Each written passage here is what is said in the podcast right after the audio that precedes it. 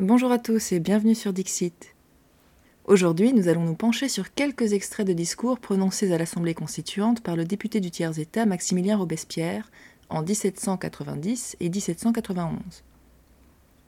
En 1790, la France est encore une monarchie, mais les députés de l'Assemblée constituante se sont donné pour mission de rédiger une constitution qu'ils remettront au roi l'année suivante. Cette année 1790, les élections municipales de janvier-février sont tenues au suffrage censitaire. Seuls les citoyens actifs, ceux qui paient un impôt direct, ont le droit de voter. Les autres, les citoyens passifs, ne peuvent pas participer aux élections. Les propos de Robespierre portent sur l'organisation de la police, ou plus précisément, sur l'organisation de la garde nationale. En effet, la police nationale à proprement parler naît en août 1941 sous le régime de Vichy. Un décret signé par Pétain place alors les polices municipales sous l'autorité de fonctionnaires non élus et aux ordres de l'exécutif, les préfets, au lieu des maires. Mais qu'est-ce que la garde nationale? L'article 12 de la Déclaration des droits de l'homme stipule que la garantie des droits de l'homme et du citoyen nécessite une force publique, cette force est donc instituée pour l'avantage de tous, et non pour l'utilité particulière de ceux à qui elle est confiée. Néanmoins, cette déclaration ne prévoyait aucune organisation de la force publique. Lors des premiers troubles révolutionnaires, le régiment des gardes françaises, régiment d'infanterie censé assurer la garde du roi, est débordé. La première garde nationale est formée le 14 juillet 1789 à Paris. C'est d'abord une milice citoyenne composée de volontaires. Elle est créée pour maintenir l'ordre dans la ville au nom du tiers-État, et certains de ses membres vont participer à la prise de la Bastille. Le régiment des gardes françaises est d'ailleurs licencié par le roi après avoir pris fait et cause pour la Révolution, et notamment pour sa participation à la prise de la Bastille. Ces soldats et officiers s'engagent alors dans la garde nationale. Des gardes nationales sont bientôt fondées dans toutes les communes du pays et placées sous la tutelle des municipalités par l'Assemblée constituante. Cette décentralisation administrative est entérinée par la loi du 14 décembre 1789, qui prévoit que les maires ont la responsabilité des pouvoirs de police et doivent exercer cette mission à l'aide de la garde nationale, composée de citoyens. La loi précise à l'article 50 les fonctions propres au pouvoir municipal, sous la surveillance et l'inspection des assemblées administratives, sont de faire jouir les habitants des avantages d'une bonne police, notamment de la propreté, de la salubrité, de la sûreté et de la tranquillité dans les rues, lieux et édifices publics. La garde nationale sera plus tard réorganisée à maintes reprises, notamment par Napoléon, qui crée les préfectures de police. Bonaparte rattache ainsi au pouvoir central les attributions de police générale qui dépendaient des communes. Dans le mémorial de Sainte-Hélène, il qualifie même les préfets d'empereurs aux petits pieds, soulignant l'étendue de leur pouvoir. Sa participation à la Commune de Paris signe l'arrêt de mort de la garde nationale, née sous la Révolution française. La dissolution des gardes nationales dans toutes les communes de France est votée en 1871 par le gouvernement d'Adolphe Thiers et l'armée devient en 1872 la Grande Muette, avec une loi qui refuse aux militaires le droit de vote, loi qui ne sera abolie qu'en août 1945. Dans un discours de décembre 1790, Robespierre revient d'abord sur la mission de la police. Le juge absout ou condamne. Le magistrat de police décide si un citoyen est assez suspect pour perdre provisoirement sa liberté et pour être remis sous la main de la justice. L'une et l'autre ont un objet commun, la sûreté publique. Leurs moyens diffèrent en ce que la marche de la police est soumise à des formes moins scrupuleuses, en ce que ses décisions ont quelque chose de plus expéditif et de plus arbitraire.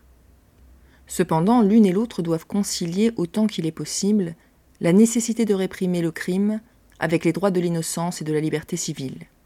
En effet, la police même ne peut, sans crime, outrepasser le degré de rigueur ou de précipitation qui peut être absolument indispensable pour remplir son objet. D'après Robespierre, la loi est en quelque sorte forcée de laisser une plus grande latitude à la volonté et à la conscience de ceux qu'elle charge de veiller au maintien de l'ordre. Et c'est pourquoi elle doit être particulièrement vigilante quant à leur probité. Ce danger, ce malheur de perdre la liberté avant d'être convaincu, et quoi que l'on soit innocent, dit le rapporteur des deux comités, est un droit que tout citoyen a remis à la société, c'est un sacrifice qu'il lui doit. Mais c'est précisément par cette raison qu'il faut prendre toutes les précautions possibles pour s'assurer que ce sera l'intérêt général, que ce sera le vœu et le besoin public, et non les passions particulières, qui commanderont ces sacrifices et qui réclameront ce droit. C'est-à-dire pour ne pas faire d'une institution faite pour maintenir la sûreté des citoyens le plus terrible fléau qui puisse la menacer. Selon Robespierre, il est particulièrement vital de soustraire la garde nationale à l'influence du pouvoir exécutif, puisqu'elle doit servir au besoin pour nous défendre contre la force militaire dont ce pouvoir exécutif est armé. En effet, si la police et l'armée dépendaient toutes deux du pouvoir exécutif, le peuple n'aurait aucun recours contre le despotisme du gouvernement si le gouvernement décidait de trahir sa mission et d'usurper la souveraineté populaire qu'il est censé représenter. Dès lors, comment éviter le risque d'une police au service d'un despotisme gouvernemental? Dans un discours prononcé à l'Assemblée constituante en avril 1791, Robespierre estime qu'il faut d'une part s'assurer d'organiser la police de sorte qu'aucune de ces parties ne puisse dépendre du pouvoir exécutif. En d'autres termes, il faut organiser la garde nationale de manière que le pouvoir exécutif ne puisse abuser de la force immense qui lui est confiée, ni la garde nationale opprimer la liberté publique et le pouvoir exécutif. C'est pourquoi le prince et ses agents ne doivent donc pas nommer les chefs, et le roi ne doit donc ni récompenser ni punir les gardes nationales. D'autre part, il convient de diminuer autant qu'il sera possible le nombre des officiers, ne les nommer que pour un temps très limité. Cette démocratisation est primordiale pour que la police reste issue du peuple et à son service, plutôt qu'au service des puissants. L'intérêt, le vœu du peuple, est celui de la nature, de l'humanité, c'est l'intérêt général.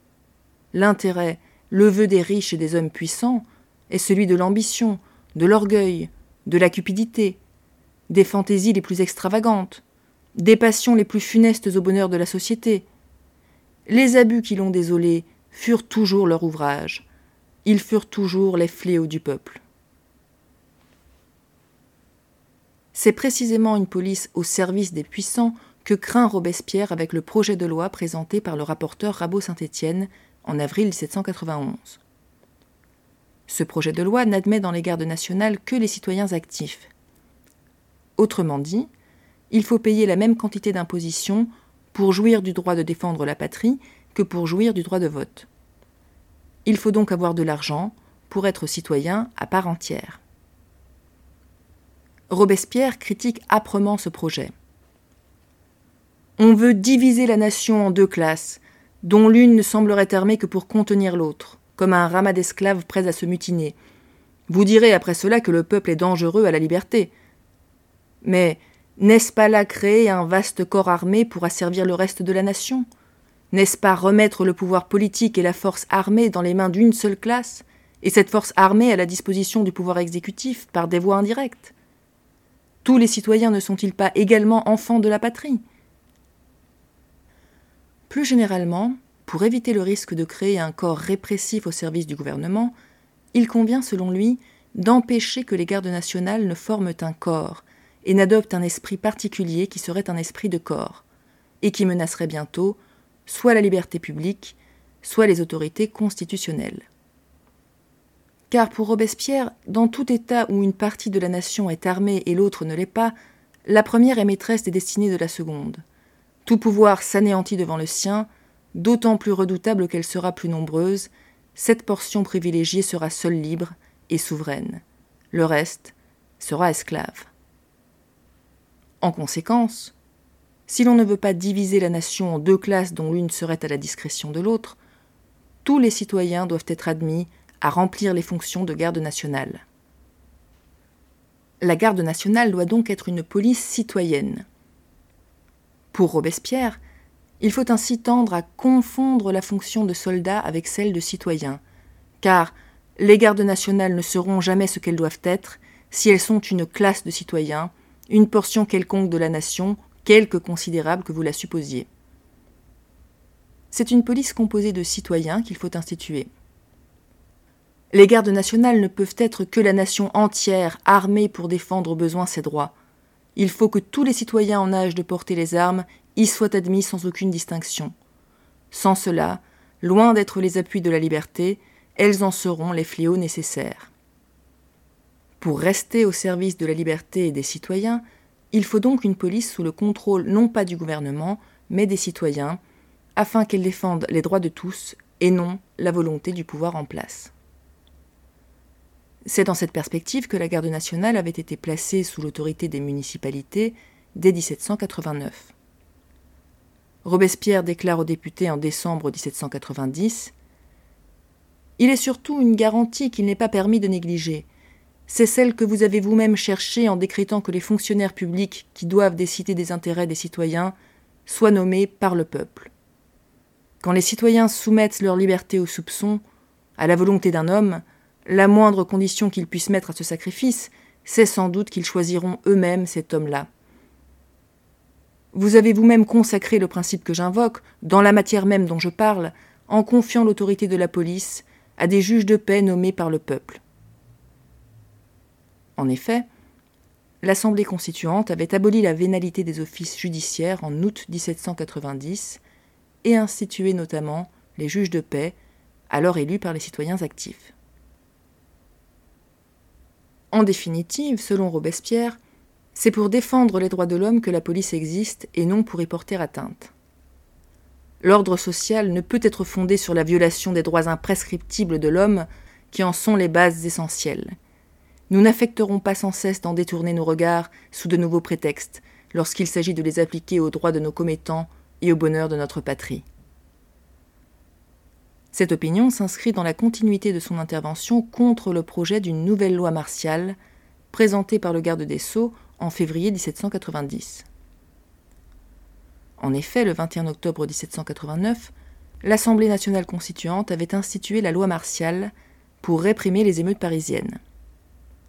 En février 1790, cette nouvelle proposition de loi martiale, approuvée par Lafayette, Mirabeau et bien d'autres députés, fait suite au soulèvement paysan de janvier 1790, qui éclate d'abord dans le Périgord, le Quercy et le Limousin. Le 22 février 1790, Robespierre s'adresse en ces termes à l'Assemblée. Ne proclamons pas une nouvelle loi martiale contre un peuple qui défend ses droits, qui recouvre sa liberté. Il oppose la véritable liberté à la docilité servile que cherchent à imposer les défenseurs de la loi martiale. Ne voyez-vous pas qu'on cherche à énerver les sentiments généreux du peuple pour le porter à préférer un paisible esclavage à une liberté acheté au prix de quelques agitations et de quelques sacrifices? Ici, énerver a le sens d'ôter le nerf, l'énergie, c'est-à-dire d'affaiblir. Devons-nous déshonorer le patriotisme en l'appelant esprit de sédition et honorer l'esclavage par le nom d'amour de l'ordre et de la paix? Non. Il faut prévenir les troubles par des moyens plus analogues à la liberté. Si l'on aime véritablement la paix, ce ne sont pas des lois martiales qu'il faut présenter au peuple. Robespierre met en doute l'efficacité de la répression et la possibilité de défendre la liberté par des moyens autoritaires. Qu'on me pardonne de n'avoir pu concevoir comment les moyens du despotisme pouvaient assurer la liberté. Qu'on me pardonne de demander comment une révolution faite par le peuple peut être protégée par le déploiement ministériel de la force des armes. C'est à l'intelligence du peuple plutôt qu'à la coercition qu'il faut s'en remettre, selon Robespierre. Robespierre conclut son discours contre la loi martiale par ces mots. Rendons au peuple ses véritables droits, protégeons, je le répète, protégeons les principes patriotiques, attaqués dans tant d'endroits divers. Ne souffrons pas que des soldats armés aillent opprimer les bons citoyens sous le prétexte de les défendre. Ne remettons pas le sort de la Révolution dans les mains de chefs militaires. Faisons sortir des villes ces soldats armés qui effraient le patriotisme pour détruire la liberté.